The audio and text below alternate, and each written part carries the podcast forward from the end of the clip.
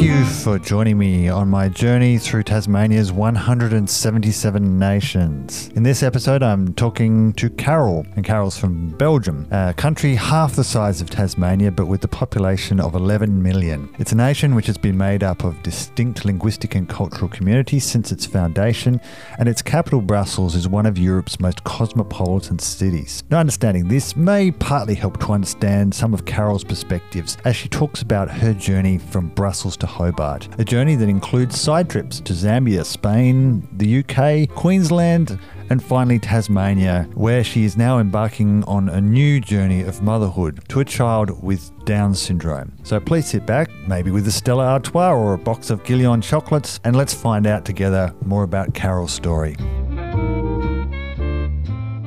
I grew up in Brussels, so the, the capital. So I spent all my youth there until maybe I was 26 years old, I think, when I Okay. came to Australia. So quite a fair bit of time. Yeah, so what, what, what kind of place was Brussels to grow up in? Great. yeah Yeah, I really enjoyed it. You know, it's really it's really different than here because it's much more populated. So you've got really like, you know, those houses next to each other, etc. But we're lucky to live in a in a in a house having a garden, and I really enjoy growing up there, especially when I became a young adult because there was so many things available. I guess in terms of culture, in terms of I, I love going to concerts, gigs, etc. And hanging out in bars and drinking beers with your friends. It's really like the social kind of aspect of it that definitely I really enjoyed those those years and had yeah great time there. So did you live in more a uh, like a city eh, part of Brussels or more suburban? It's what you would consider here being a suburb, so we may we may have been maybe six seven kilometers away from the city center. Actually, a bit like we here in in West Moonah, away Yeah. from Hobart. But it feels much more busy, obviously, because you, we don't have the houses like here. Mainly, you've got a little plot of land of whatever 500 or 800 meters square with a house on it. It doesn't kind of work like that in Belgium. You've got just a lot more population, so way busier in terms of traffic and people around. And, and I grew up myself in an area, in an area that is quite multicultural. Yeah. Um, so it's called Anderlecht. So people that loves soccer, what I call football, Yeah. would may know that team because it's probably the best performing team in Belgium. And yeah, I grew up just in, in that place where we, yeah, going to school. I was with so many different nationalities, a lot different from Europe's, but also from North Africa. Yeah. Um, especially there's quite a fair bit of immigration from Morocco um, in Belgium. So had yeah, a lot of friends with different backgrounds. I was in Brussels in the mid '90s, and I remember it was a very cosmopolitan mm. city, and lots of windy little streets. Little straight, yeah. There's no straight streets, I think, in Brussels, and very different architecture. Also, I think when you when you walk around the city center, you'll have very old buildings that may have been built. I don't. To be honest, maybe I'm gonna say something stupid, but maybe around even some remnants of the 12th or 13th century, mm-hmm. and then some more modern building, and yeah, everything kind of maybe you wouldn't think it would work together when you put them next to each other, but somehow it does, and that's what Brussels is. Like, I wouldn't say it's the most beautiful city in Europe, not at all, but it, it just has this charm of, yeah, having all those different building, different aspects, different people, all kind of working together. And yeah, and, and also if you think of Belgium, it's a country where we have three official languages and Yeah. with a s- si- half the size of Tasmania, to give you an idea, with 11 million inhabitants. So Yeah. that to give a little bit of a context. So we, we already have those different main culture that makes what Belgium is. And it's all about learning to grow together and being open to those cultural differences. So my family French speakers, so grew up in French. I went to the French speaking schools also. Like you start learning at school usually Flemish, which is a similar similar to Dutch, so the language that people speak in the Netherlands. That's Belgian from the north part of the country uh, most of the time speak. I've always been terrible at it. um, so yeah, so it's still. But although last time we came back, we went back to Europe. I kind of surprised myself being able to actually converse a little bit in Okay. in Flemish, which I was like, yeah, there's you know some word stays in your in your mind. You, you- you're able to kind of converse a little bit. But if I was one day to go back to Belgium, that would be one of the first things that I will really want to do is being able to to have a better Flemish and being able to converse with. Yeah, because I was going to ask whether people were usually uh, was whether it was normal for people to be multilingual or whether they people just tend to use their own language be fluent in their own? There? There's a little bit of everything. I think more and more now in Brussels, there's really people realize the importance of talking different languages and especially the official languages. So, if you f- speak uh, French and Flemish, your chance of securing a, a job is obviously much higher because Okay. being in Brussels, it's both official languages. Um, so, a lot of roles will need you to be able to interact in those two languages. So, you, we've got there's a trend at the moment also where uh, French speaker family will try to um, educate the children within the Flemish education, so like that they can learn Okay. the language, and the opposite also. And I have to say that uh, Flemish speaking people usually are way better to learn French than the opposite. Okay. I don't know why, but maybe they make more that More effort. people, more people to speak to, perhaps. Yeah, m- maybe. And so, is language part of people's identity? Do they identify as being part of a group, or is it just a means of communicating with the people around you? Um, you definitely feel that um, if you, you look at the French speaker and, and the Flemish speakers, there's two different communities. There's different interests. Um, there's like whether it's in terms of music, um, in terms of um, like we've got quite a, a few good um, exhibition spaces in, in, in Brussels. You have different kind of exhibition that will be put by one community or the other community. When I was there, definitely, um, I think sometimes it's still lacking of integration in between Okay. the the two culture because I think they still kind of live a little bit separately. So if I reflect even to all my friends back home, um, I will have French speaker friends. I would have I have international friends, and I've got one friend who is Flemish, Belgian. But it's quite funny because we met when I we both spent some time in Zambia, um, Okay. working there, and that's where we met. Right. Um, so because it's an English speaking country, we just started interacting in English, and we still speak English together. So you know, it's just a bit of an example. Although she, um, she speaks perfect French. There's more and more schools though that start doing uh, bilingual Okay, classes. yeah. So especially in Brussels, where you can enroll in um, the French-speaking systems, and you'll have a portion of your class that will be done in the other language, which is great because Okay. it really Yeah. and those initiative needs really to, to grow more and more because i think if you can speak the other language um, you know when you learn another language it's so much about learning also about the culture of um, Yeah. the other community but also different ways of thinking Yeah, um, for sure. because language is organized differently and so yeah so it's, i think if you grow that understanding you, you you'll get closer to to the other community i think by essence so it's Yeah. it's great to see more and more schools where that are bilingual. I thought that there might be that might be more the norm than what it is. no it's still kind of more the exception than the norm but Yeah.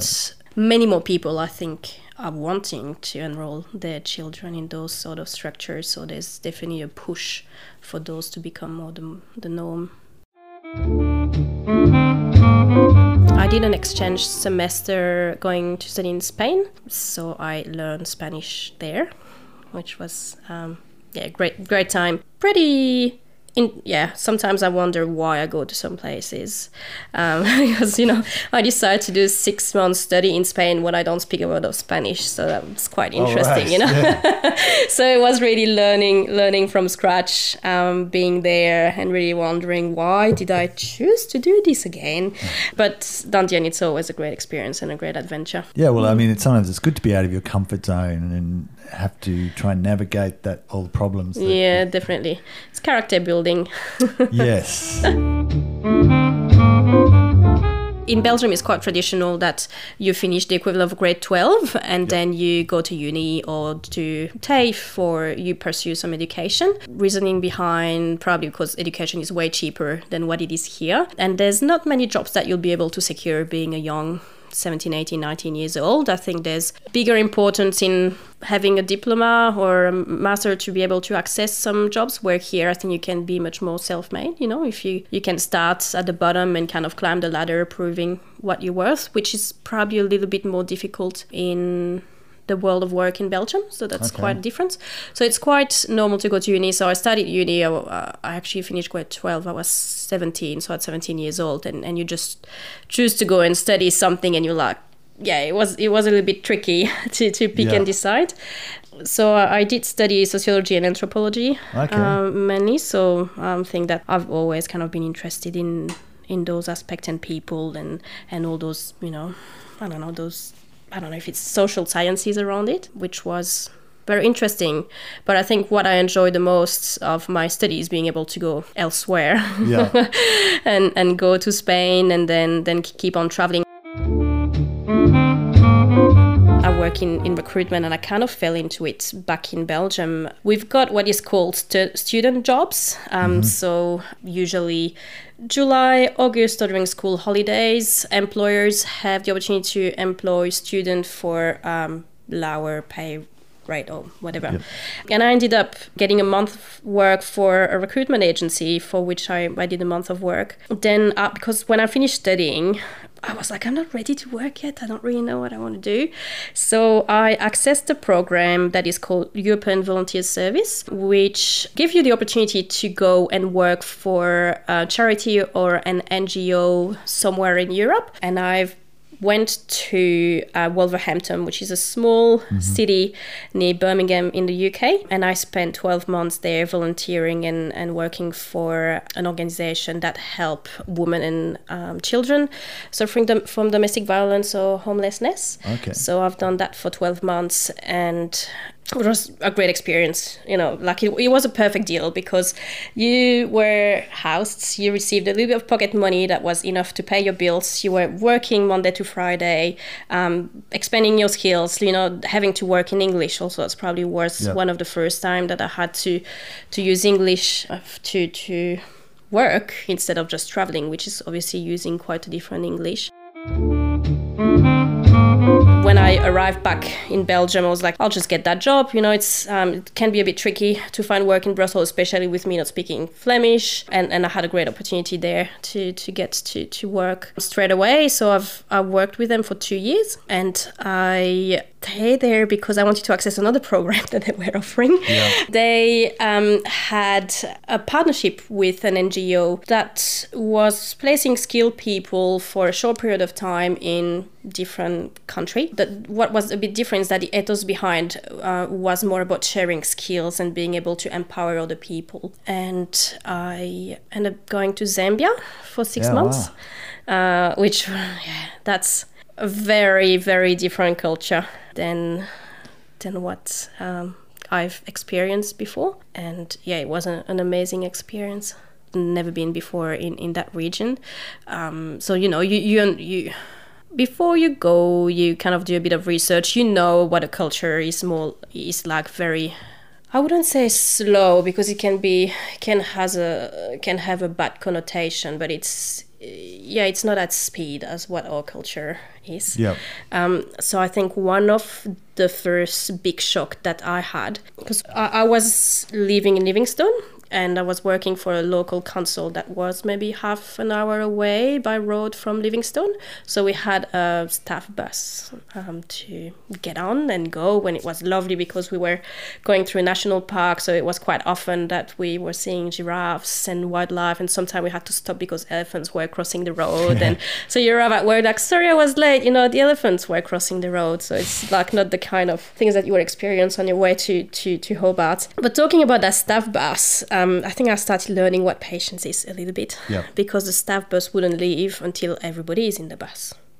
It's not because the bus needs to leave at 8 that people arrive at 8. So every day I'll spend 20, 30 minutes sitting in that bus at the same place, just waiting for people to arrive before you go. And those are maybe little things, but that's, you know, to show the difference and of culture. And it wasn't a problem at all. It was just part, it was just normal. Yeah, I, th- I, I I've realised from talking to a few people just how we're very time focused in Australia and other Western countries, and we have appointments, and not everyone, not every, a lot of places don't think in that way, and it's and and being somewhere on time isn't isn't even a concept in a way. You get there when You're you right. get there. exactly. You get there when you get there, and that's fine. Um, and people will not really wait for you. They will just do other things until you arrive. Um, so that's probably one in terms of cultural differences. And then yeah, Zambia was just was just incre- incredible for me. It was all the the kindness of people living there and the different perspective on on life and the happiness. That's I could feel from from those people that were somewhere living with nothing. You know, you know the health is different. It's not as health system is not as good as what it is here. So I met families who lost children or you know lost really close family members quite early on, but they were just you know just enjoying day by day and showing really this this happiness. And i think that taught me a lot about stepping back you know reflecting and just um, enjoying the moment for what it is right now and enjoying the now and not just the projection and not just uh, you know we're so driven in achieving things in the doing. And that kind of helps me more being in the being Yeah. instead of the doing i enjoy it. It's really you know sometimes you need a bit of a reset button and that that helped me resetting so coming back I was like okay i had still a bit of savings so i wanted to go traveling. But i didn't really want to go traveling on my own for a long period of time. I think for me there's something about sharing the experience with a friend. I find it that much more valuable um, Yeah. and, and i really like that aspect. And i had a really great friend of mine claire who actually told me uh, actually i'm going to australia. Why don't you come? And i was like oh yeah, I've never thought of Australia to be honest. I'm probably want to travel more in in countries that are a little bit more different than you know, just in more emerging countries. But I was like, you know what, what's important for me is to share this moment with someone and why not we go to Australia we'll be glad to travel with you and and yeah, I packed my bag and, and arrived in Australia. So that's how it, it all started. How, how, how long ago was that? Um, I arrived in 2013. I had a bit of a shock arriving to Australia. Again, being like, why did I decide to come here? Because coming back from Zambia, and at the end of my stay in Zambia, I traveled on my own uh, around Africa, part of Africa, and really experienced. I don't know, so, so many feelings and being so much in, out of your comfort zone, etc. And I arrived here and I found it everything is just so easy. Like, you know, it's just like, well, why did I decide to come to this country? And I was like, okay, it's to travel with my friend. We didn't arrive at the same time, so she was a bit ahead Okay. of me. So I, I caught up with her after a few a few weeks and then I kind of settled in a bit of in the rhythm of traveling and being backpackers. We're not the young 18, 17 years old backpackers, so I think we did a bit of a different kind of adventure because we were not interested in, in getting pissed every every night. that was not really why we were coming here. So we did a bit of woofing around and you know meet people and stay also with um, locals um, for a few weeks at a time, doing different things. Like I remember we went um, in Queensland to like some sort of like pig farm. But it's a very small scale kind of organic pig farm and we were just like yeah just taking care of those piggies and learning what a whippersnipper is and taking care of the garden and you know just like all those sort of adventures. And then i met actually the person who is my partner now um, dougal. So he uh, was living in mackay at that stage and we were uh, couch surfing. I don't know if you have heard of that Yep. um, website. Um, so we were using quite a lot, and he was a host, and that that's kind of how we met and how it all started. It was quite interesting because, and it's both of us actually, we were not necessarily physically attracted to each other, but it was a really, really strong attraction mm-hmm. between us, which is always quite quite interesting, especially when you talk about it afterwards. And so yeah, so we were just there for, for a few days. Um, he put on the show for us because the there was like the Rainbow Warrior, which is a Greenpeace boat that was in Mackay at that stage, and we he had ticket to get in there, so we went to do that. We went to go to some waterfalls and doing really lovely things, and then and then off we went because we were we were traveling and we, we kept on going uh, up the coast. And um, unfortunately, my friend Claire had to go back to Europe uh, much earlier than what we were thinking. And so we, we went all the way to Cairns and then um, I farewell her. And then I was like, okay, I need to, to figure out what I'm going to do now. And I, I, I was like, oh, I can probably stay a few days at Dougal, try to, you know, have a place where I know that I'll be quite comfortable to just think and figure out what I want to do. And he was more than happy to welcome me back. And then I just never left you know, I, I, I arrived back in Mackay and I was like, okay, maybe what I, I need a bit more time to figure out what I want to do. So what I'll do is that I'll just find a, a job here uh, to, to get some income while I'm just figuring out what I want to do. And I started working in hospitality for a few months. Then this relationship started and everything felt very, very easy and, and natural, even though it wasn't necessarily easy to leave in Mackay, which is definitely not the place that I would I thought I would end up in. It's quite Yeah. a regional place in tropical Queensland um, with not much culture or activities and, and other things in, in those lines happening. So it was a bit of a shock. I remember a few months in, I was like coming back from work and I was like, okay, what can we do tonight? Like, let's go somewhere. And then Dougal look at me, he's like, it's Tuesday night, there's nothing. What, what, what do you want to do? You, people go to the gym or stay home and watch TV. And I was like, no. this is, I was coming from this so social and bubbly life in, in Brussels to, to that. So it definitely was a bit of a shock. And then also learning being far away from family for an extended period of time. I think you, you I definitely had quite a few days and weeks on and off where I was really homesick. Yep. It's quite interesting because I didn't really, s- I didn't know what it was at first, probably. I was just like, just not feeling great, just not feeling myself. And then slowly you kind of put things together and be okay. It's actually probably a normal stage of Yeah. feeling, yeah, not that enthusiastic and feeling a bit of that weight of being being away from from family and friends. I think I've always felt at home being with Dougal.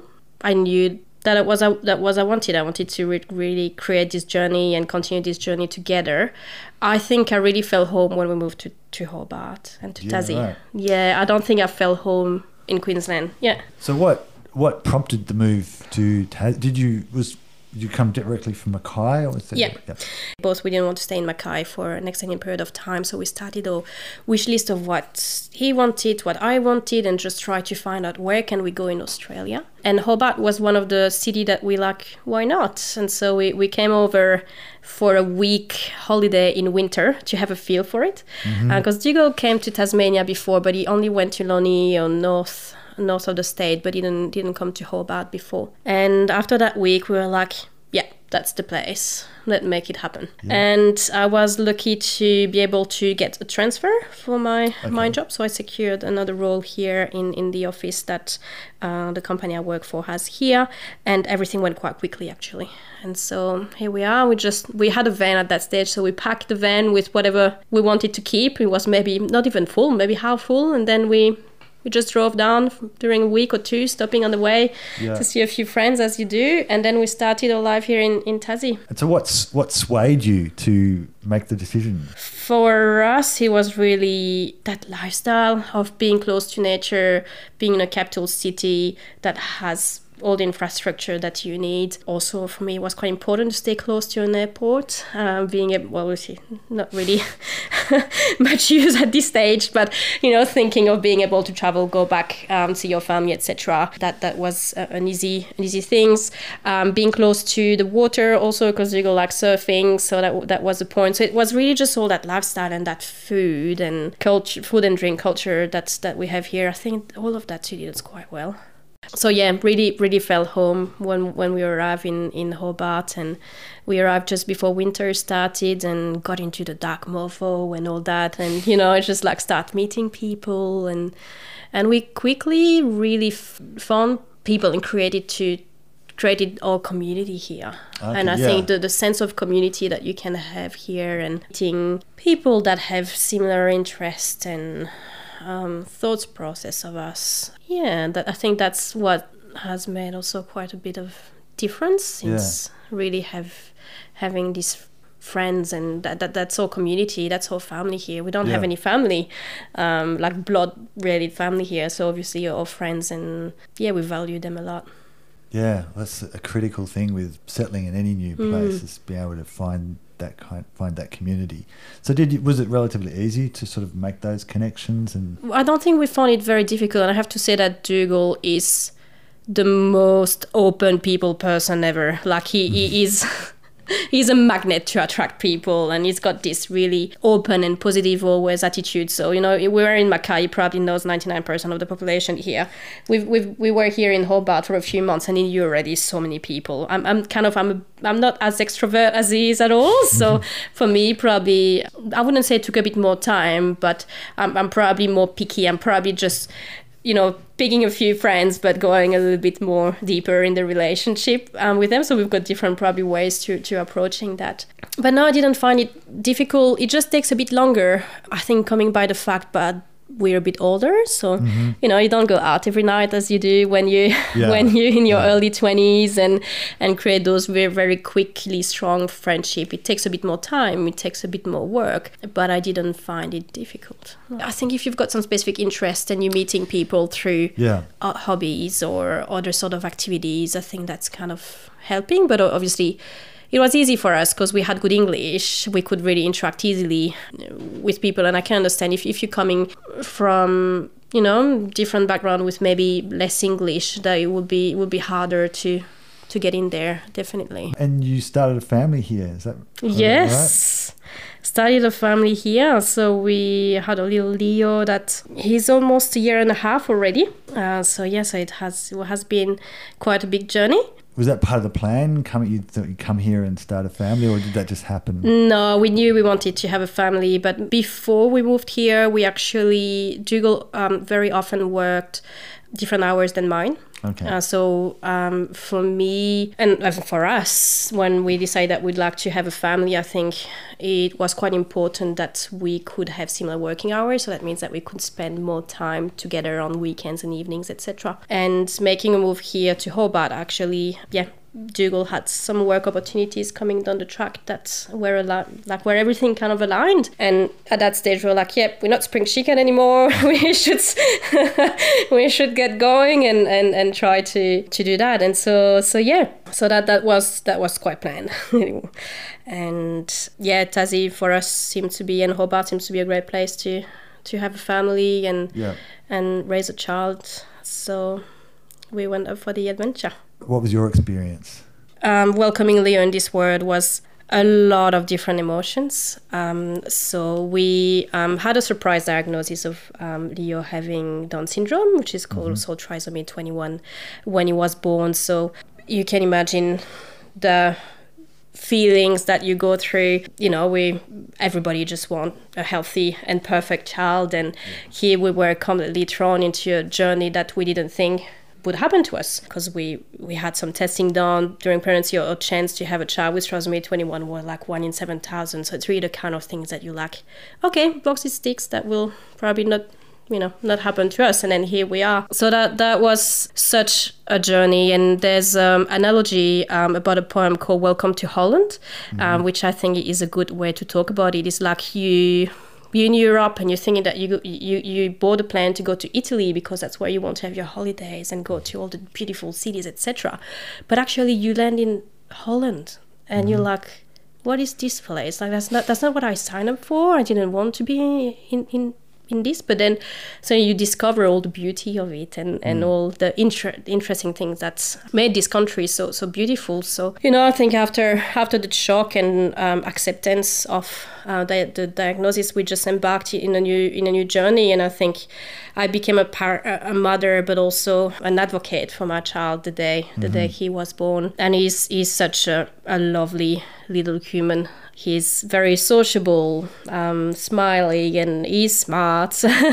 he started signing um, this week, so which is amazing because there's usually there's uh, quite a delay in terms of communication for um, people who have trisomy 21. They will take a bit longer to to talk, and it, I only speak French to Leo when my partner speaks English, so he will be also bilingual. So it will take even longer to start talking.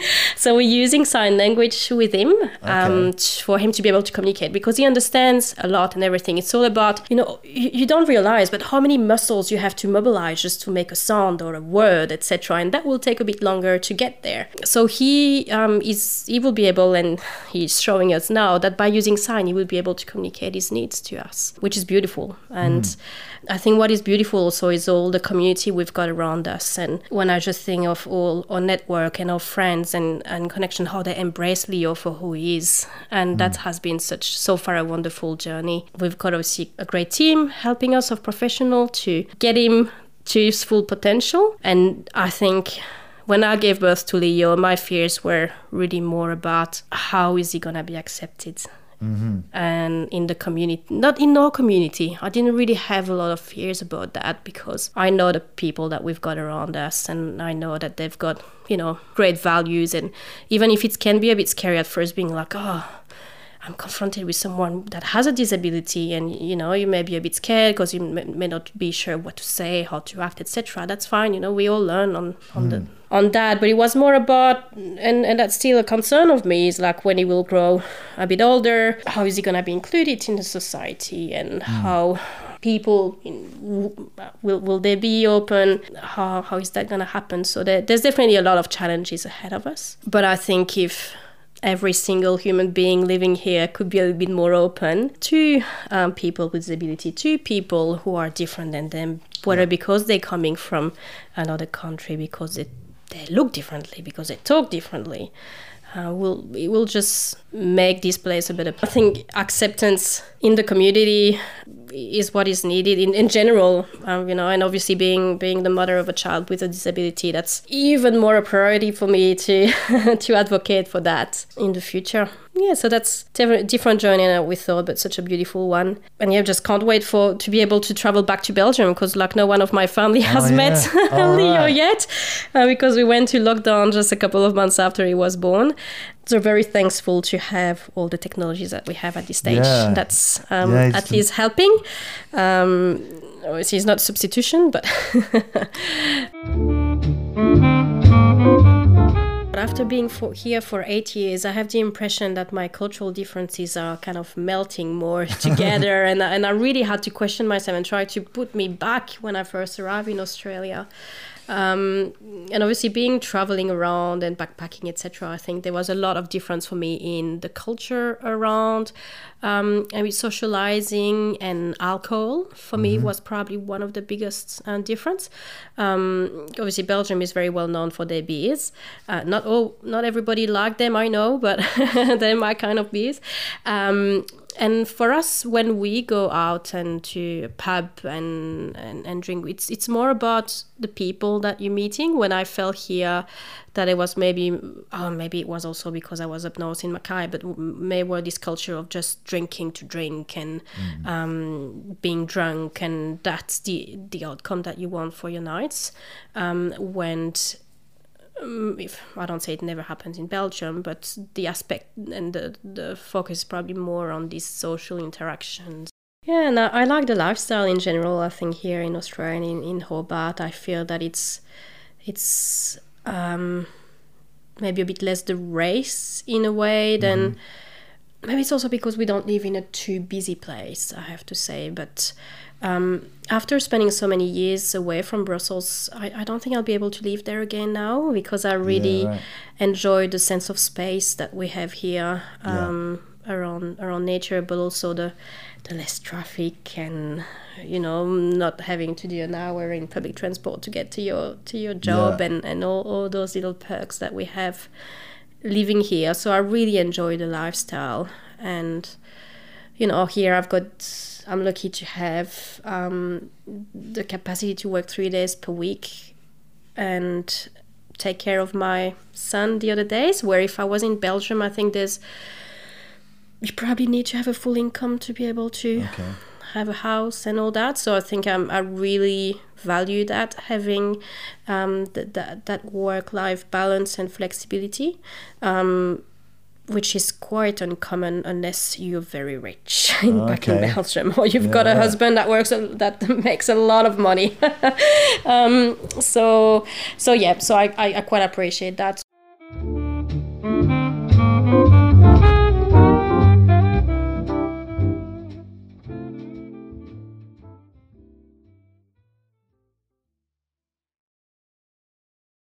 Thank you for listening to another episode of 177 Nations of Tasmania. Don't forget you can also follow us on Spotify, Facebook, and Twitter. Just look up 177 Nations of Tasmania. And thank you again for listening.